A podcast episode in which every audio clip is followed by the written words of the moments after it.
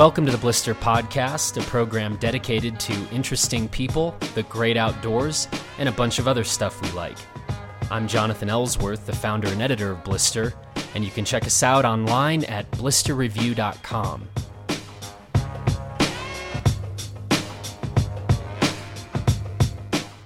In today's episode, we talk to Dave Hahn, an extremely accomplished mountaineer. Dave has summited Everest 15 times. That's more times than any non Sherpa climber.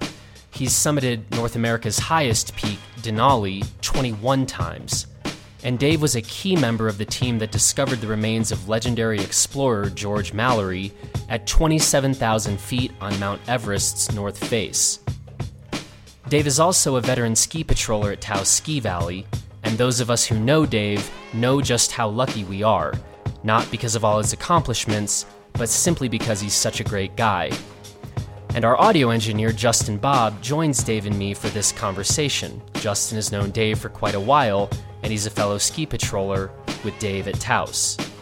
So Justin and I sat down with Dave to talk about books, movies, penguins, which automatically makes this our best podcast ever, Dave's take on the recent Everest movie, his assessment of the current state of the Everest industry, why he's so humbled and awestruck by a number of the clients he's guided over the years, and why, for him, the only thing harder than an Everest expedition is not going to Everest. This is a conversation I urge you to listen to from beginning to end. Dave himself is an exemplary study in achievement, humility, doing what you love, and refusing to live life according to the expectations of others. The further we get into this conversation, the clearer that all becomes.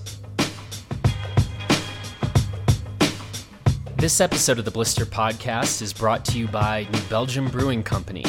And right now, Justin Bob and I are going back to the beginning and enjoying a classic Fat Tire Amber Ale. I actually just had New Belgium's latest release, a tangerine IPA called Citradelic, before Justin got here. But now he and I are on to Fat Tire, New Belgium's first beer, the beer born nearly 30 years ago on a bike ride in Belgium. If you haven't had a Fat Tire in a while, you should. And you can go to newbelgium.com to check out all the stats and specs on Fat Tire and every other New Belgium beer. Now let's get to our conversation with the one and only Dave Hahn. Let's start with this. Let's open. Actually, yeah, let's start with this. I want to hear Dave Hahn's top three ideas. Oh no. Top three ideas. Build a wall. Number one.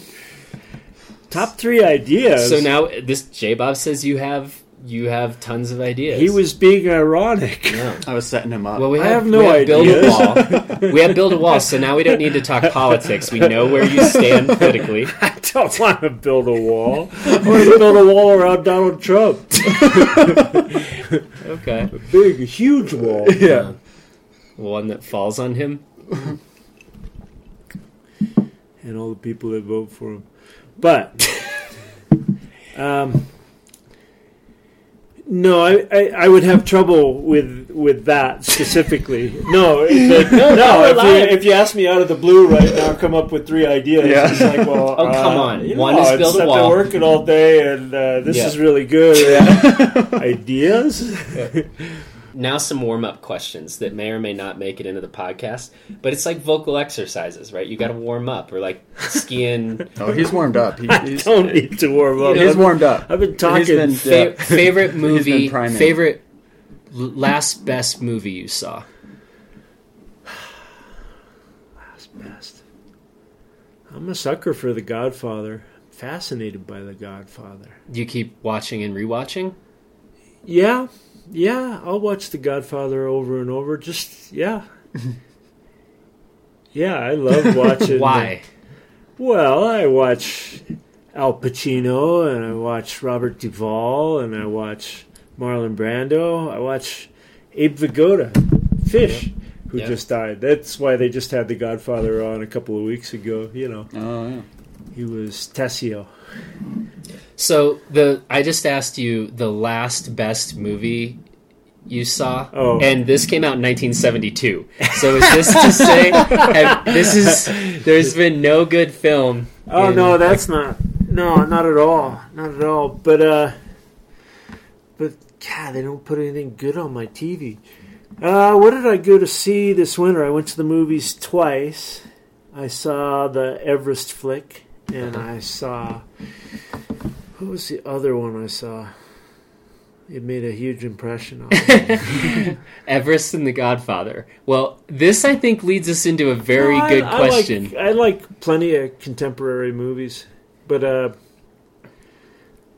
but I, I guess I guess if you're asking the, I I don't know. I'm immediately my mind went to which ones are time tested classics. Is that it, what I guess I thought you were asking me, but it, but I can see you weren't. Uh, uh, yeah, I don't know. What's uh, what's what are, what were the big movies out this year? Couldn't tell you. We've been busy. Yeah. Well, wait a second. We could let's back up. I'm going to ask you about Everest, the movie, in a second. That seems like of the most obvious question to ask Dave Hahn of maybe of all time. But let's go to the then. I asked you about the last best movie you saw. Let's talk about uh, your favorite movies. Are we putting Godfather number one?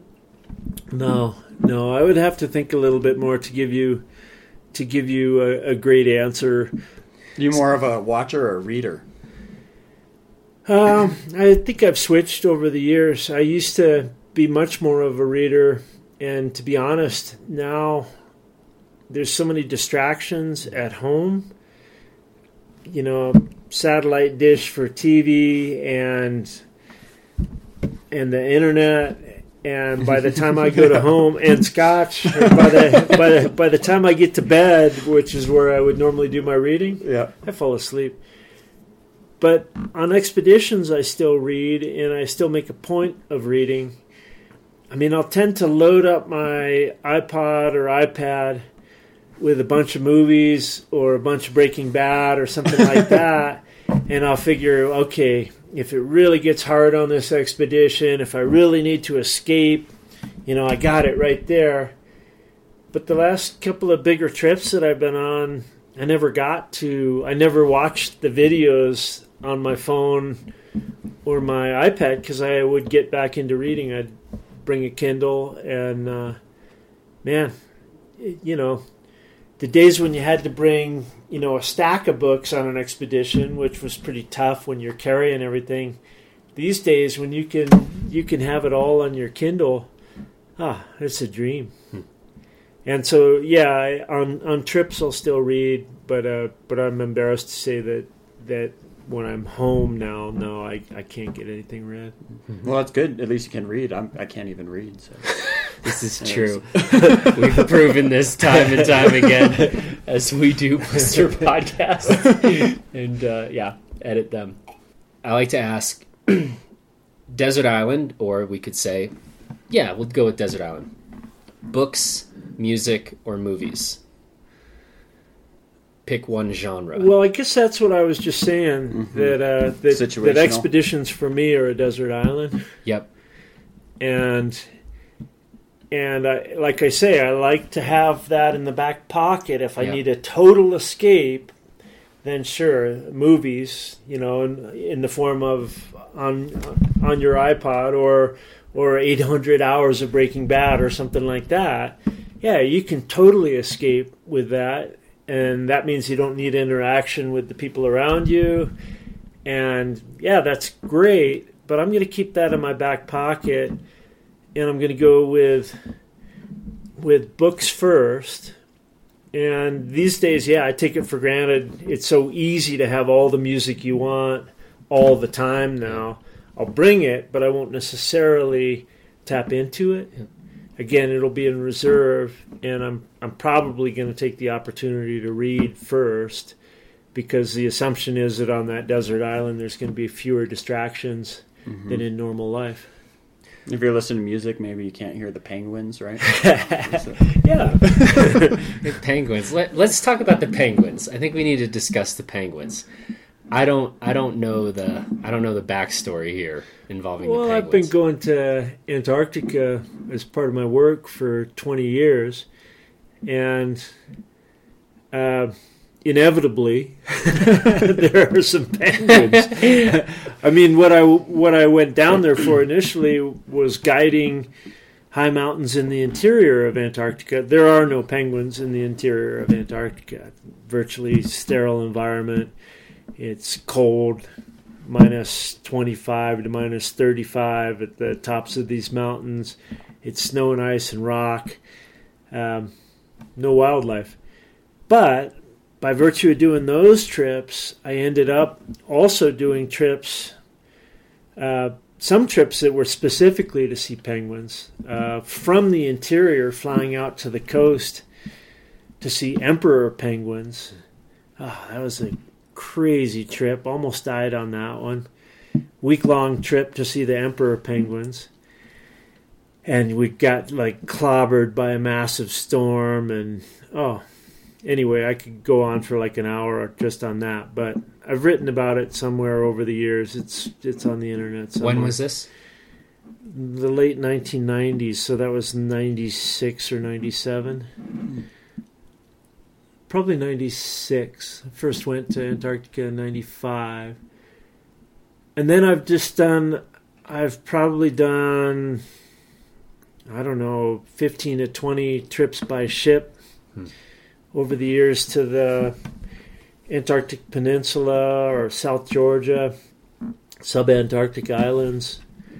Um, and I'll go as a guest speaker and Zodiac driver. And, uh, you know, sometimes it's taking people hiking, uh, sometimes it's going skiing with people. Sometimes you got a, an actual climbing goal, but some of those trips are just plain old tourism, and I'm okay with that too. There's great tourism along the, the Antarctic Peninsula and these subantarctic islands. If you're into the exploration history of Antarctica, which is pretty hard to go there and not get into the exploration history, get into Shackleton Yeah. and Scott and Amundsen and Imagine. you know, and and so then seeing these places where these parts of these great stories took place is a huge part of it.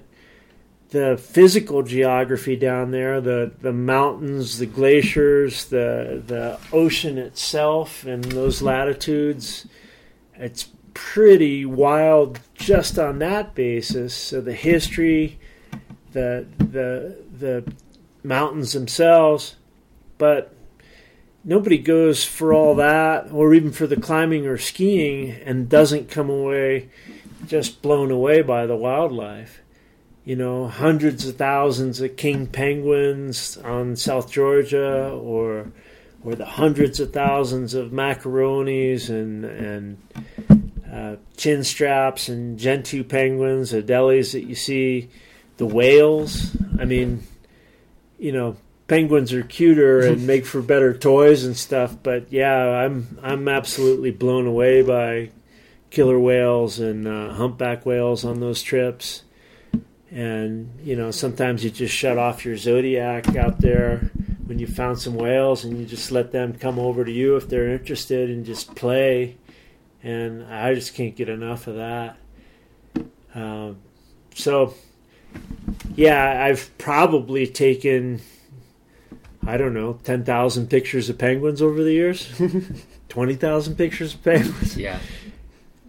And so somehow my ski patrol buddies think I have a thing for penguins.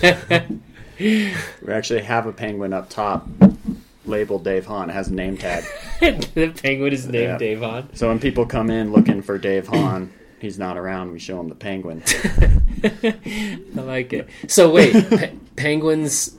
I, I don't actually have a penguin fetish. Yeah, but it's I okay if you did though. cool. It's okay if you did. I mean, as long as you're, you know, as, as long as it's uh, Well, here, you're respectful. Now take it from my side. When I'm doing a slideshow and I'm showing pictures of, you know, cool mountains, which naturally I tip the camera a little bit, make it look steep and gnarly and everything.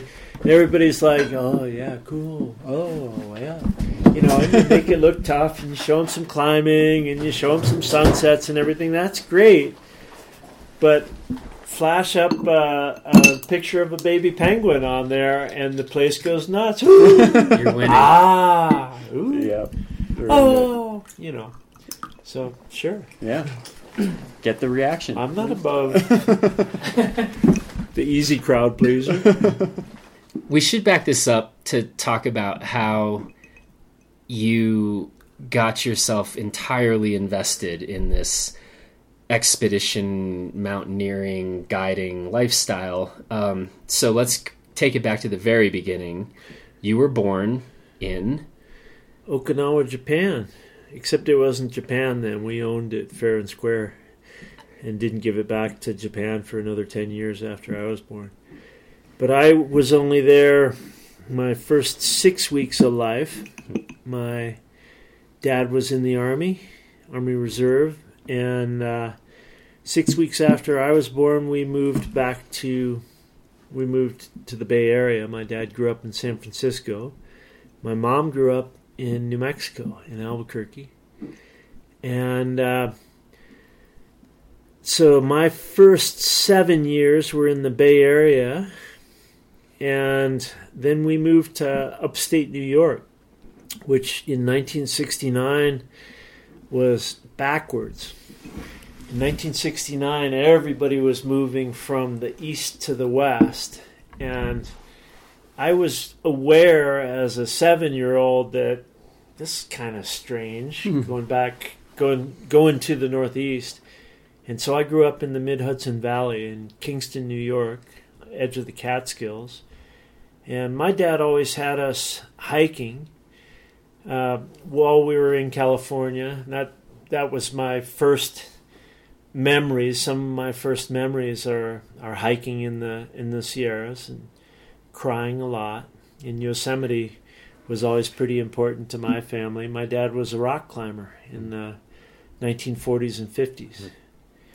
And and then in New Mexico as well. So he was stationed at Fort Bliss, so he climbed in the Gila, he climbed Shiprock a couple times. He was into it. And so when I was growing up, yeah, we we hiked and I cried like crazy. I didn't want to be doing it and you know, I wanted to be playing with my friends and no, we were out hiking. It was kind of weird. But I kind of liked it. And there were pictures of climbers on our on the walls when I was a kid, and there were climbing books in the house. And so I was aware of climbing, but I didn't do any technical climbing when I was growing up. And my dad wasn't climbing by then, but he was into hiking. And eventually got into like ticking off the all the peaks in the Catskills over 3,500 feet, and the peaks in the Adirondacks over 4,000 feet. And then he got into doing them in winter, which was really weird back then. Yeah. He dragged me along. What year are we talking now? We're talking in the second half of the 1970s. Yeah. You know, I can. I was talking to some guy the other day. I was riding a chairlift with a guy that said he was a ski patroller at the at the Lake Placid Olympics in 1980, and he was telling me about that a little bit. And I had to remember that wow, during those Olympics, my dad had us camped at like minus 30, minus 40 Fahrenheit out in the Adirondacks. You know, not far from the Olympics, but up in the high peaks where there weren't any people or bugs or mud. Yeah. And and I didn't tell this guy that I was riding on the lift with, but I was thinking, wow, that was some of the most rugged winter, cold, nasty conditions until until I ended up in the highest Himalaya and Antarctica. It was like, wow, up up up in the Adirondacks in midwinter was pretty nasty. But um, yeah, there was a little bit that of that that I must have liked. I got away from it a little bit. I ended up going to school in Buffalo, New York. Wasn't particularly happy there. Um, I had spent some summers as a kid in New Mexico. We'd traveled a lot to New Mexico. Uh, it was during my last couple years in college that I realized how much I loved New Mexico. By the time I got out of school, I had no idea anymore what I wanted to do for a living. I'd started out an aerospace engineering major. I finished a history major in well so i last attended in december of 83 i was class of 84 but uh, yeah what are you supposed to do with a history degree Yeah. i moved to new mexico immediately Where? I moved to albuquerque. I moved to the university area and I'm, i fell in with the coolest bunch of people. They were very politically aware very politically active. They played ultimate frisbee. And i was just doing odd odd jobs and supposedly interviewing trying to find out what i wanted to do. But what i was really enjoying doing was playing ultimate with these guys and traveling around the west and playing ultimate poorly i was never very good at things like that but i was having a great time and that same year, I answered an ad to teach skiing at Angel Fire. Hmm. I wasn't a great skier.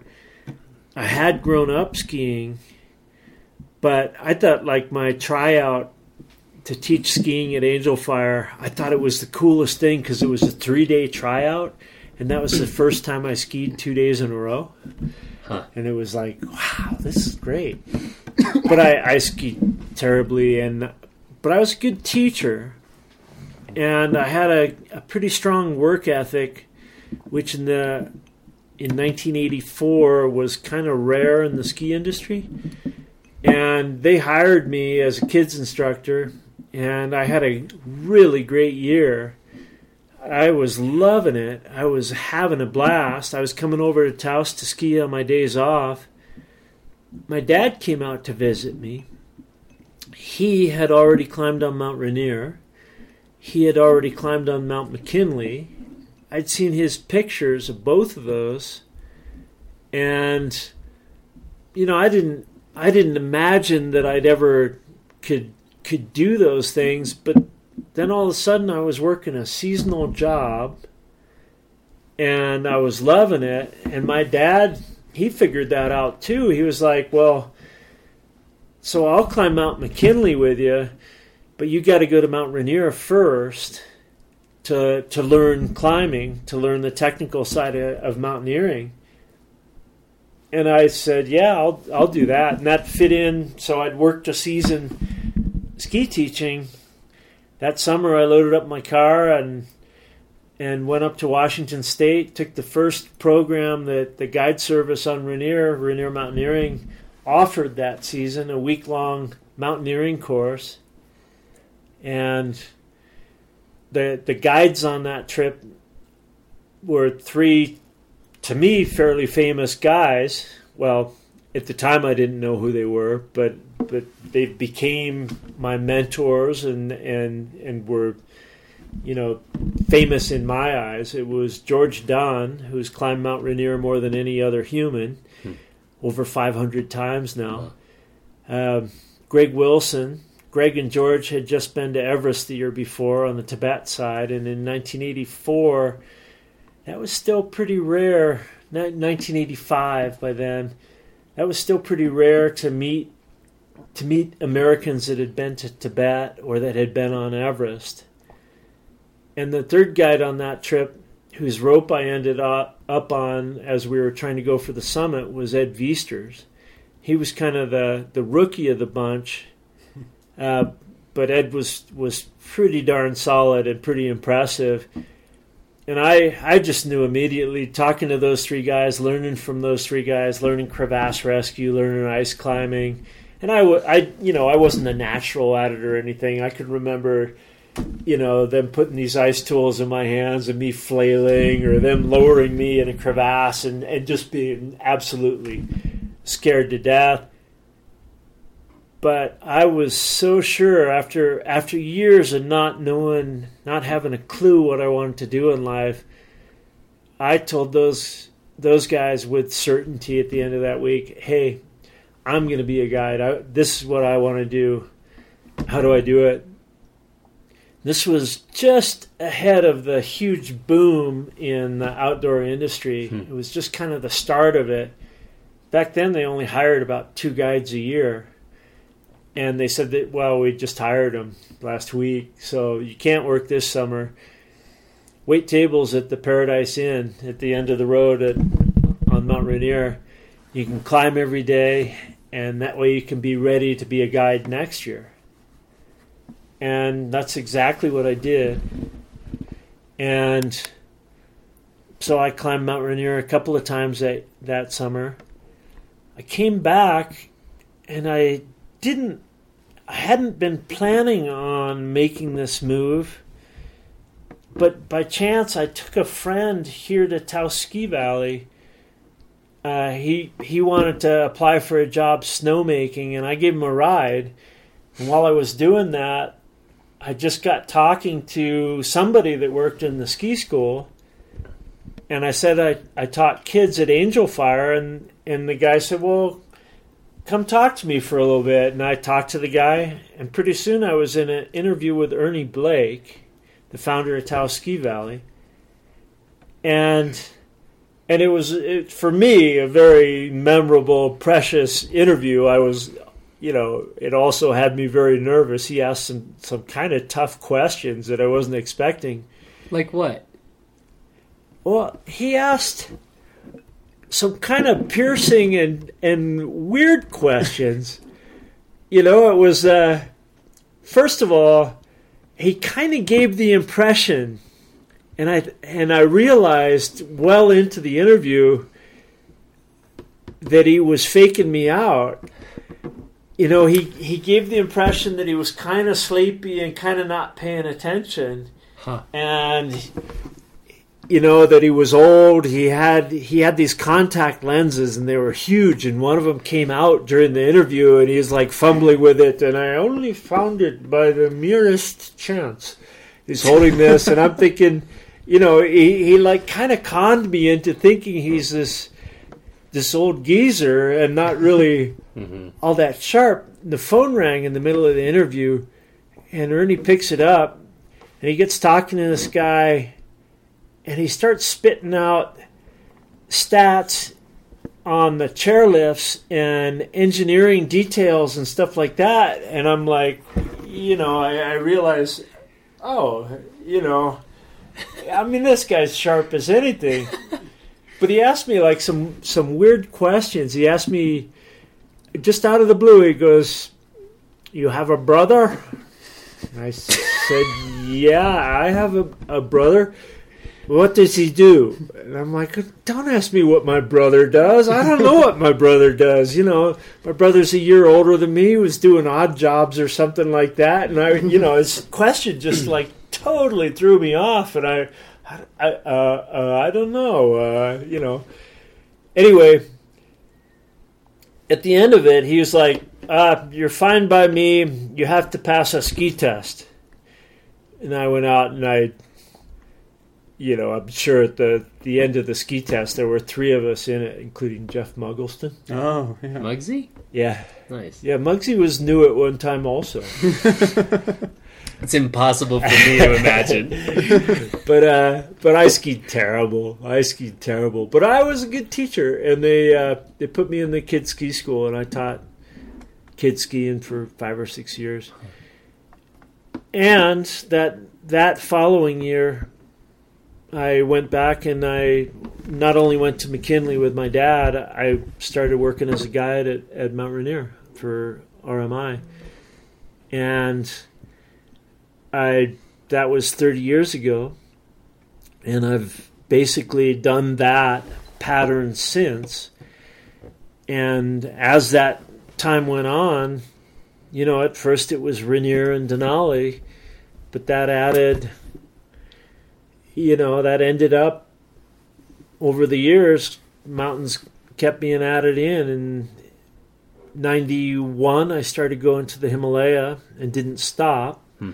95, I started going to Antarctica and didn't stop. Um, yeah, I was always just adding a few more and trying to hang on to what I was still doing. It was important to me, and particularly important once I switched to ski patrolling in 91. This became a bigger and bigger part of my life.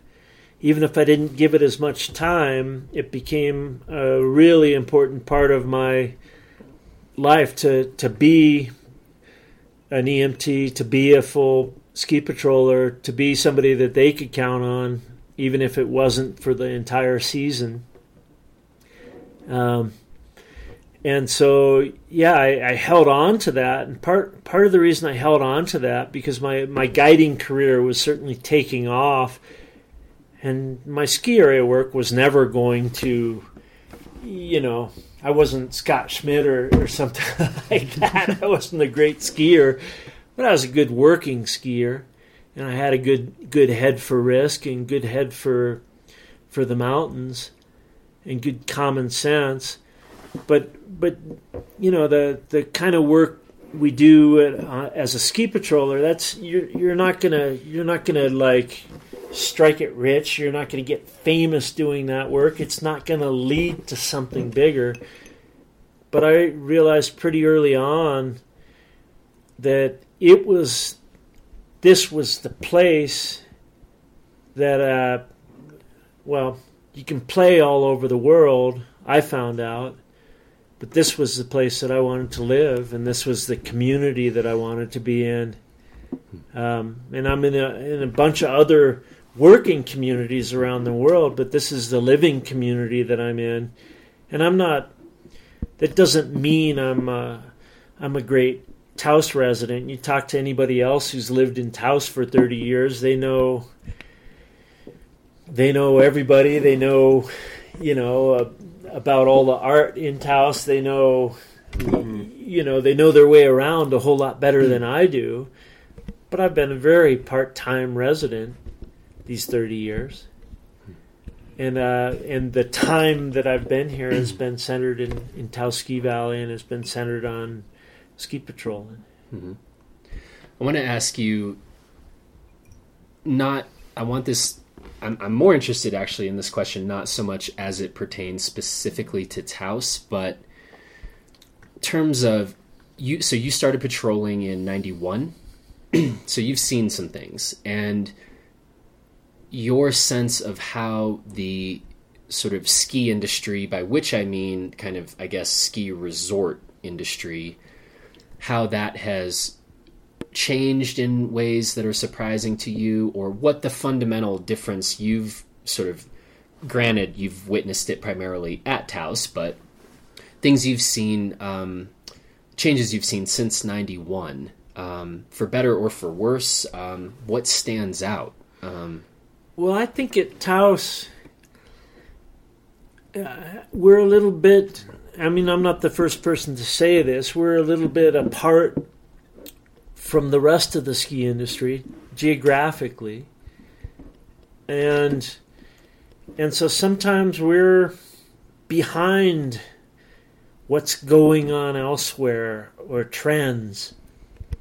And I think that's there's some good sides to that. There's some really good sides to that in that in that you don't you don't try to keep up with with fashion here where you're relieved of that burden. Yeah no one cares. Yeah yeah. The other side of that is professionally uh, we have to push ourselves to keep up with what's going on elsewhere that's that's really valuable to tap into for instance, uh, snow science and avalanches, and you know what we can learn from the people that are that are full on studying it in the Wasatch or in uh, in Wyoming. Um, you know, there's plenty that that we need to know uh, that that they're learning elsewhere, and so yeah, there, there's there's pluses and minuses to being a part. I mean, the the huge thing which was my savior that that's happened while I've been ski patrolling was that skis changed. And if they hadn't, uh, I would. I was just tortured. You know, when I started ski patrolling, we were on 210 GSs, and that's Yep. that's what you got, and you had to be able to make those work. And I, I could not make those work. ski powder on skinny 210s. Yeah, I, I recognize that some people could, but those people were gifted athletes, and I was never going to be a gifted athlete. And so, so if skis hadn't changed, one, I would have never enjoyed skiing. It was it was too much damn work, and two, I'd have broke my neck if I had to keep trying to make those skinny skis work. So that that was what what the significant change that happened while I was doing it. Hmm. So let me ask you on the, the other side though. The other thing you said is you thought that you know there there are some things that we need to do at Taos in terms of keeping up on snow science and the rest. I think this is a super interesting question, right? We are and and to to overly simplify it, um, maybe there would be a way to to phrase it the kind of the human element in snow science versus moving to more automated efforts, whether that is something like a, a, a Gazex system. Um, what do you think on that? I mean, I, you know, avalanche safety, I think it's a good thing that I think is a general trend. We are talking more about that as backcountry skiing is getting, you know, to be a more significant part of the ski industry. We're at least at, at least paying lip service to some of this. But as you as a patroller talking about inbound patrol, and you've been around a minute, your thoughts on kind of the human element of let's still get eyes, let's let's go there, put eyes on certain runs, versus a move um, to automate some of this. Thoughts on that? One, I would disqualify myself somewhat in in that I work with some guys who are totally dialed into it, who are reading everything that comes out on the internet about it, who have educated themselves on it, and I haven't. I I am not keeping up. It's not my interest to to delve into snow science any more than it is back when I was ski instructing to understand the perfect turn. I liked I liked the doing. And so to the extent that science can help me with what I'm doing when I go out on route and and have to cause avalanches and avoid getting caught in them, I'm interested in the science to that point. I'm casually interested in what's going on in the industry. I, you know, if if somebody sticks my nose in it and says, "Well, you should be more than casually interested in this aspect of it because this is what you need to concentrate on," you know, for for the future. Okay, fair enough. But I but I would suggest that there there are people that have spent a lot more time looking at the the, the particular question that you're talking about and and to be honest, it's not it's not my great interest. I think you're always going to need uh, at a at a a, a full on avalanche area like Taos Ski Valley. You there will never be a substitute for getting eyes on and and getting out there and eventually making uh, the most personal and crucial decision of a human signing off on it and saying this is okay for the public to be on, this is not okay for the public to be on. So I think yes, we'll explore Gazex. Um, they may they may go that way, they may not. I don't know, but but it, it I don't see it as replacing the the patrol. I see it as a tool that that may be useful, uh, but it but it I, I don't see it as competition. I don't see it as as uh, as replacing us and uh, you know the work that that we have to do. You know. Yeah. Eh, You know, if it if it replaces a, a particular avalanche at Taos Ski Valley, well, we still have the other 200 kinds of avalanche that you get at Taos Ski Valley. Yeah. You know that that uh, the Gazex catches the attention for those vast expanses where you might have gotten huge avalanches. One of our one of our major fears here is the little cut bank slope over our catwalk that could bury a class full of four year olds or five year olds, and that's never going to be a Gazex. Yep. That's always going to be a patroller being smart enough to remember that with, with this wind load and this much new snow, this is the little weird place that you got to look in before this mountain's safe. We got to talk about Everest. Um, But you don't have to say it like that. I love Everest. I know, but see, I, I don't, and so you're here. But to, I would never try to convince you But I want to like Everest. No, but I, I want to be convinced no, because I'm missing. I'm missing. not in that business No, well, I, because that that's perilously no, No, that's, no that's peril- perilously close to trying to convince you to go to Everest. I'm and not- I don't want you to go to Everest. Okay, I don't want you we're to go to good. Everest. We're there. You and I are on the same page. Cheers. um, first of all, we're gonna get into Everest by one. I, I and I want honest. You got to be honest. Oh, for the first I- I'm time not in this conversation. the first time in this conversation. J Bob knows me. I'm, Yeah. not, I'm not restricted by honesty. I want an honest review of the Everest movie. Well, I would I would give you a qualified honest. I, I know some of the people that made it. I Yeah. I respect those people. Um I I don't want to say in anything in any way insulting, but uh, but I was actually kind of relieved in watching it that it wasn't more realistic. I thought it was very good. I thought it was entertaining. But I, I found myself kind of curiously relieved that they didn't hit the ball out of the park with it, that it that it wasn't full on real, because I don't think I could have taken it. I knew all those people that were involved in those accidents and that died in 1996. I wouldn't say that I was best friends with any of them, but I had been on expeditions with some of those folks. I, I was certainly ran into those same guides on all the, the trips that I was doing back then. Um, if the movie was better, I think I'd have had a harder time watching it.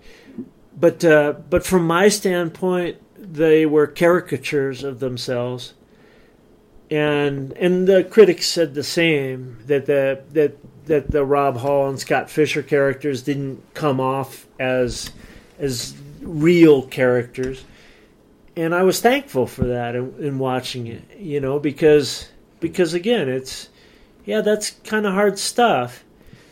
And I and I was relieved in watching it that there were little flaws that maybe somebody else wouldn't pick up that when Rob Hall is dying at 28,800 feet out there in this vicious storm, that there was snow melting on his arm in the movie. And and I was looking at it and I was distracted from Yeah. what was going on by saying, "Wow, that's way too warm." The the hell of that situation would be how how brutally cold it was, and you know, no amount of shivering by the actor or frost on the face could could take my attention off of. Wait, the snow's melting on his arm. That's not cold enough. That's not awful enough. Usually, you think of Hollywood exaggerating mm-hmm. that agony, and I got kind of let off the hook there. I was like, Oh, that's actually not as bad as it is when you're dying of cold, when you're in that, that horrible situation. And and so yeah, I got you know I, I I was somewhat relieved of that. The other side of me says, wow, if you're going to spend sixty million dollars, if you're going to go big, ah, too bad they missed it by that much, you know. But I think it's cool that they took a shot at it. You know, I, I kept, I kept, a- people kept asking me about the movie, and as in, oh, weren't you in it, or isn't that about you, or weren't you there? And it's kind of like, well, no, that's kind of that's movie's actually a story of a train wreck, and I wasn't on Everest that year. Hmm. That's you know, and I'm kind of glad. I mean, that was a that was an awful situation to be in, and I'm not so sorry that I that I wasn't part of that. Your first your first trip to Everest was as a guide. 1991, the north side, the Tibet side. Um, to go back a little bit, the it started getting semi-normal to climb the south side by 1991. It wasn't quite normal yet to climb the north side, and the first commercial trips had begun already and were having some success on the south side. In 1991, we were still trying to guide the north side, but it was a different kind of guiding. Uh, for instance, on the, the trip I went on in 91, we had like 10 mountain climbing guides, and there were four guys who found the money for the trip. Uh, basically, wealthy guys who didn't didn't use their own money, but found you know we found foundations and sold T-shirts, which is kind of silly now. You know when you think of the cost of those these trips, it's like really we were still selling T-shirts, but but we didn't have a uh, a straight guide client relationship on that trip. Within a couple of years, that had become formalized on the north side also um, it was commercial trips. It was the beginning of commercial trips, and which was a very fortunate thing for me. My career as a mountain guide, I came along and and had the suitable experience just at the start of commercial guiding on the 8,000 meter peaks of the Himalaya, and so you know, that meant I could have a career there. Uh, had I been 10 years earlier, you know, my I might have my concentration might have been on hard climbs in the Himalaya, but it wouldn't necessarily have been on on guiding in the Himalaya. Had I been 10 years later, I'd have been fighting pretty hard to get into an already kind of choked field. And yeah, I, I say that without apology that that I came along at the right time to take advantage, to be to be to become a career Everest guide. Um, yeah, I, I to me that was that was a good thing in this last couple of years. The Everest industry uh, has has taken a hit for obvious reasons. Uh, the major loss of life in the last couple of years, the perception among so many people that it's unfair, uh, that Sherpas don't make as much as Westerners, that you know that they take the, the brunt of the the hazard. Uh, you know, for a million reasons that the you know I've gotten tons of play and and it's become everybody's perception that we're just that we're single-handedly destroying the planet. We're making a mess. We're polluting. We're we're all the evils. But but uh, no I've been in in it a little longer than that. I I know uh, I know a little bit more about guiding Everest to realize that well I'm I'm not going to sit here and tell you that there that there that nobody exploits uh, that nobody exploits uh, poorly paid Nepalis.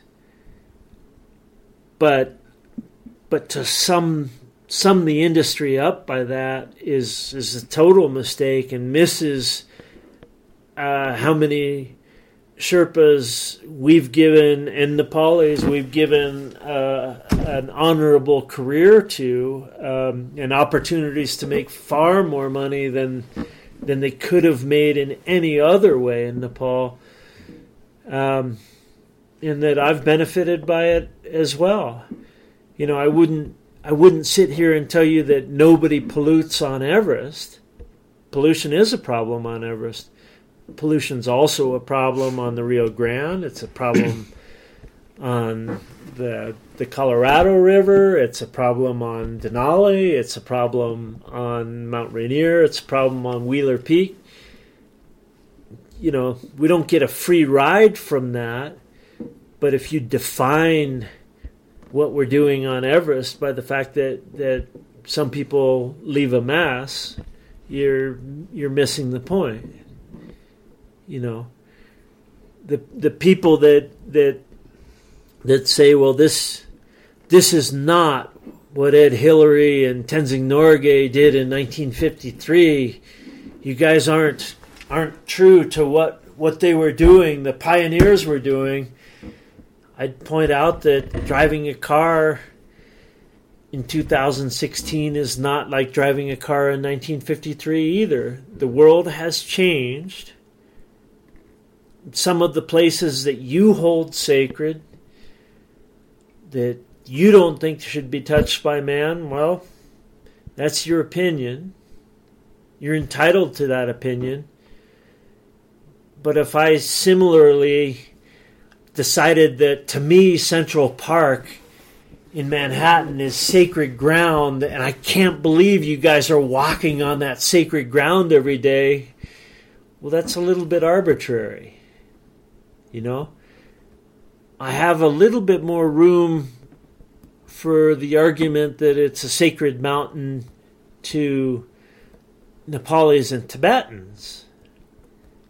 And and just the way I have respect now for the Taos Pueblo Indians saying they don't want people climbing Taos Mountain. Well, there was a time in my life when I would have said, well, how can somebody own such a beautiful mountain? Of course, I've got to be able to climb that mountain. And now I don't feel that way. I, I feel like, well, if they feel strongly about that, there's got to be a little bit of room in this world for for mountains that, that don't get climbed. Uh, balanced against Nepalis and Tibetans who view Everest as sacred. It's sacred to those of us who are climbers. It's significant to those of us to whom it has an attraction. The fact that it doesn't attract you, I don't have a problem with that. There's not enough room in these mountains for everybody to be drawn to them there's not enough room now for the people that are drawn to Everest, and that's that's become a reality in the last couple of years, and that's become a, a difficult reality. Um, you know, just a couple of years ago, I would have said, no, it doesn't need regulation. It doesn't need, you know, we can we can figure it out ourselves. And yeah, I don't feel that anymore. It it it surely does need some regulation.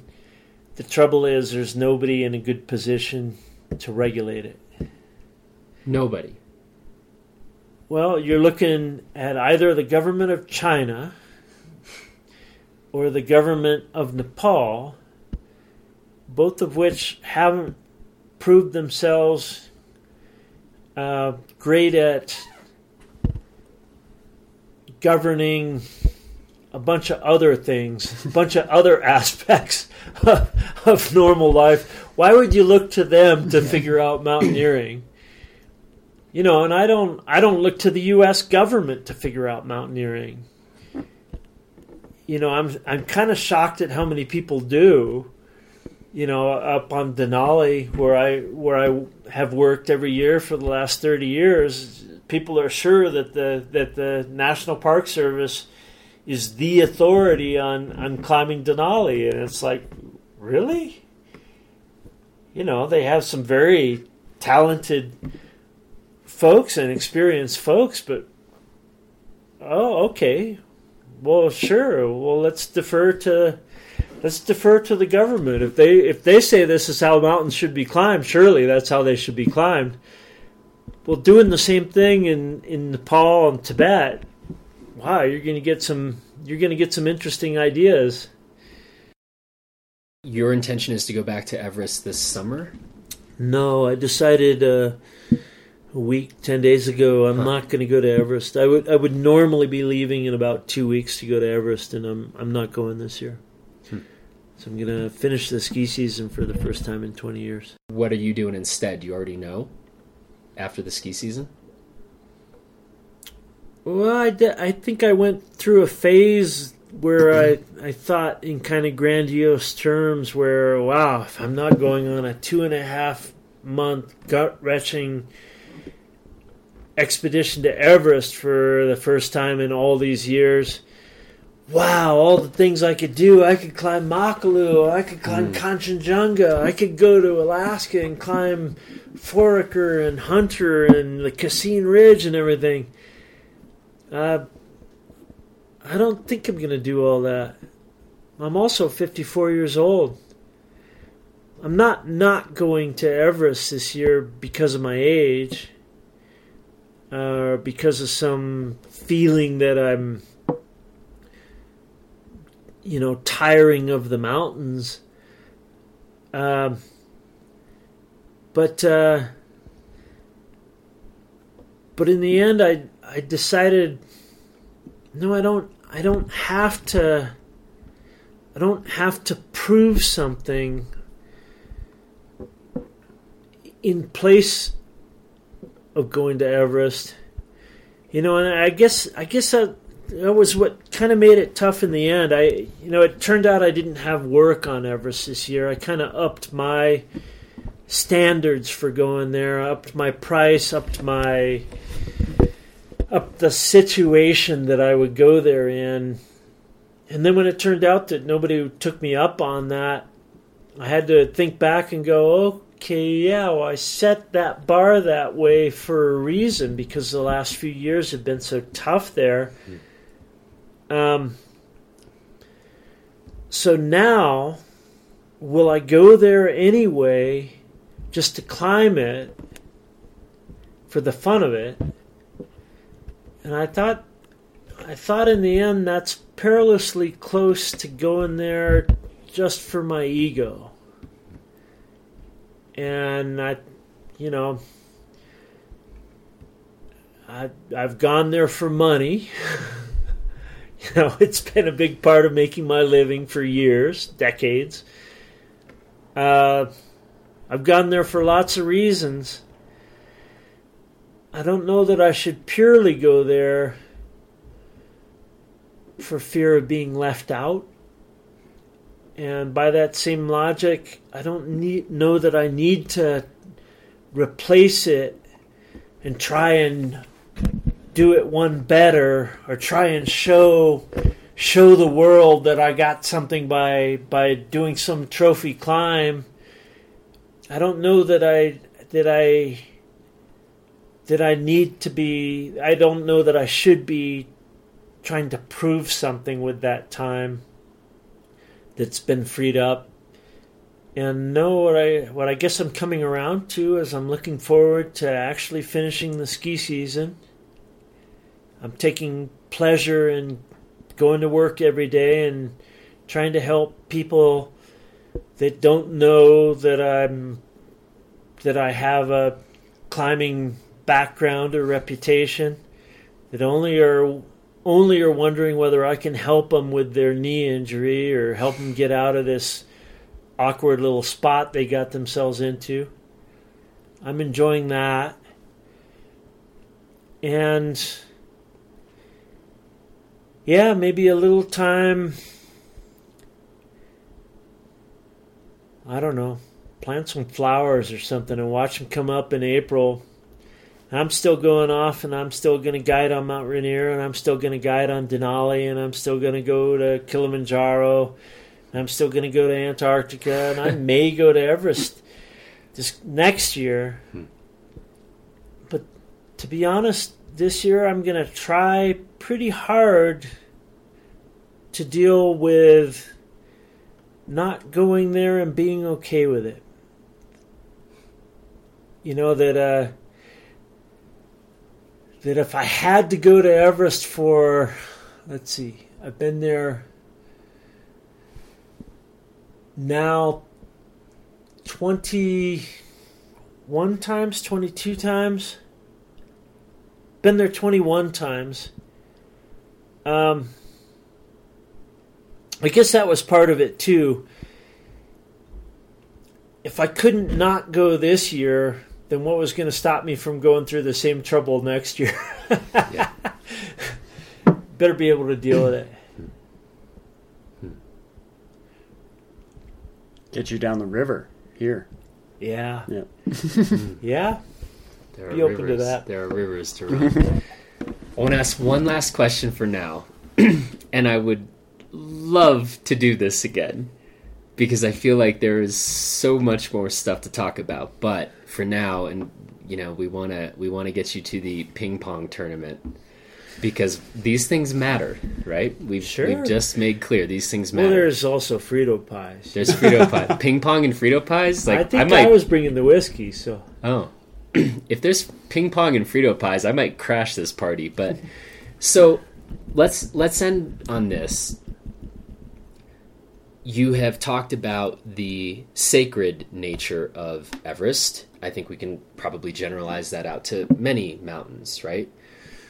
You have also made clear talking about for you personally and about some of the um, clients who might be interested in coming to Everest and on these uh, expeditions in general. There's the notion of proving yourself. Can I can I do this? Can I pull this off? Um, I'm I'm guess I'm interested in with the clients that you the many many many clients that you have guided over the year do they tend to come in with this notion of I need to test myself? Do they do just as many come in with this notion of I want this experience of whether they phrase it this way of the sacred? Um, and then do these things flip flop change? Sure. I mean, there's the there's the full range. There's the stereotypical people that you would expect and that you would be worried about that are that are doing this for something more to pin on the wall, some accomplishment that others would recognize, some boost to the resume. But for every one of those, there's there's also people, you know, and it's easy as a guide or as a mountain professional. It's easy to. It's like shooting fish in a barrel to find the flaws in those people and to look down on them. But then while, while you're doing that, I get clients every now and then that have totally excelled in what they do be it brain surgery, be it buying and selling companies, be it philanthropical endeavors. And then you end up a little bit humbled by the way they do well in your world, also. And they climb, and they're not bragging about it, they're not posting about it. It's not to make not to sell themselves as the greatest climber in the world. They just always wanted to see the world from 8,000 meters, or Everest means as much to them as it means to me, or they thought climbing Vinson would be the coolest way to see Antarctica. And so, so sure, there, there are the easy people to criticize. Um, but then but then there are the people that humble you who have I mean, for me to be good in the ski industry and the guiding industry it's had to be for me a full-time endeavor. I haven't had a family, never gone that way. I've concentrated on mountains. It's been all I could do. And then occasionally you meet people who have been able to do it all, who have been able to run companies, be a significant part of a perfect family, and can come out on their holiday and climb and ski and do every, you know, I mean, you know, those of us who live at climbing and skiing know how hard it is for somebody to come out for a week or two weeks or a month, a year. Well, some people manage that. Some people, some people are able to do it all. Hmm. And yeah, if you're not humbled by that, well, then it's it's time to open your eyes a little bit more. Hmm. I'm, I'm doing what I what I like to do, but every now and then I I meet somebody who's done so much more. Not not just in climbing or skiing, but in everything.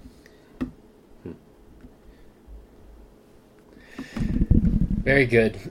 well, this has been a true pleasure and an honor. Um wonderful talking with you. Great to have this conversation with one of my favorites, the strikingly handsome Justin Bob, which is how we always describe him on the podcast. I'm the sound guy. Oh, I see him in this light. Try Doesn't this he angle. look? This this light's angle. this look this light this light's good for him. Um, Dave, this has been really fun um, and um, and really great, and we um, we certainly feel proud and honored to have you around these parts. Um, it, it's fun to give you an opportunity to talk a bit about some of the things you're doing.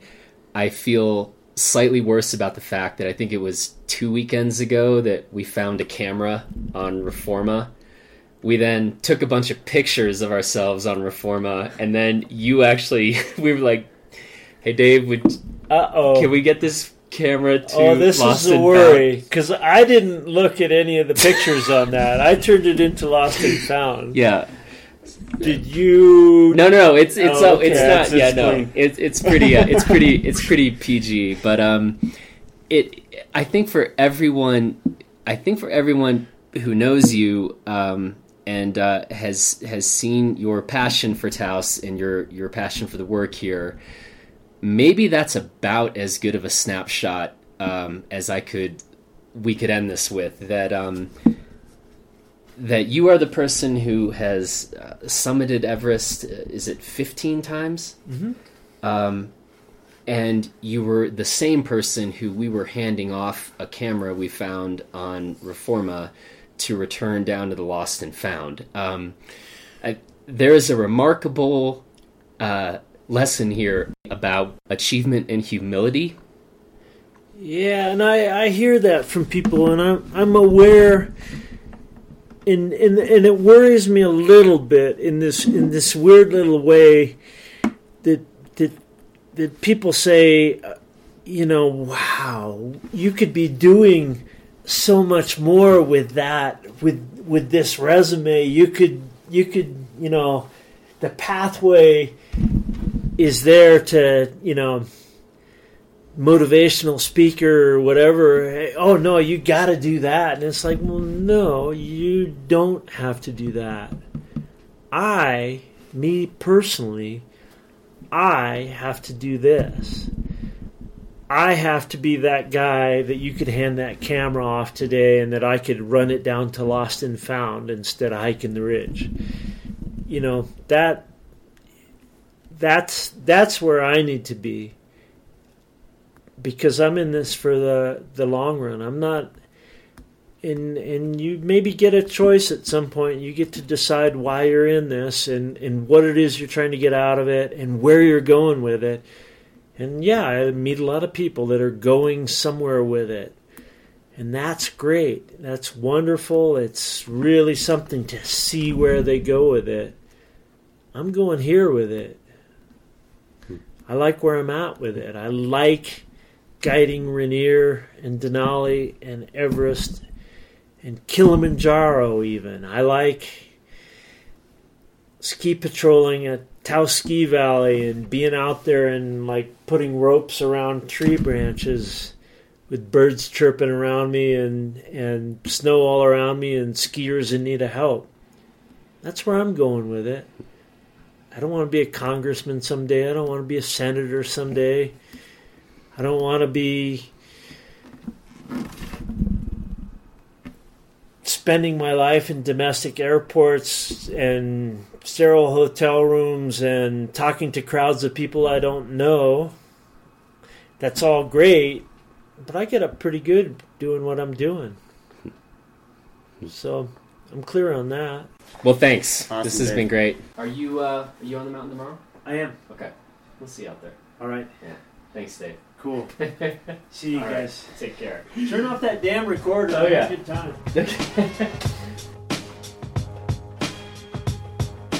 That's it for this edition of the Blister Podcast. Thanks to Dave Hahn for the conversation, to our strikingly handsome, though possibly illiterate, audio engineer Justin Bob, and to New Belgium Brewing Company for sponsoring this podcast. Go to newbelgium.com to check out all of their beers. Full disclosure, I said at the intro that J Bob and I were drinking Fat Tire, but we finished that, so now he and I are both back on to Citradelic. So thanks for making this evening even better, New Belgium. Till next week, be sure to check out what we're up to online at blisterreview.com. And if you haven't already, we'd appreciate it if you went and subscribed to the Blister Podcast in iTunes.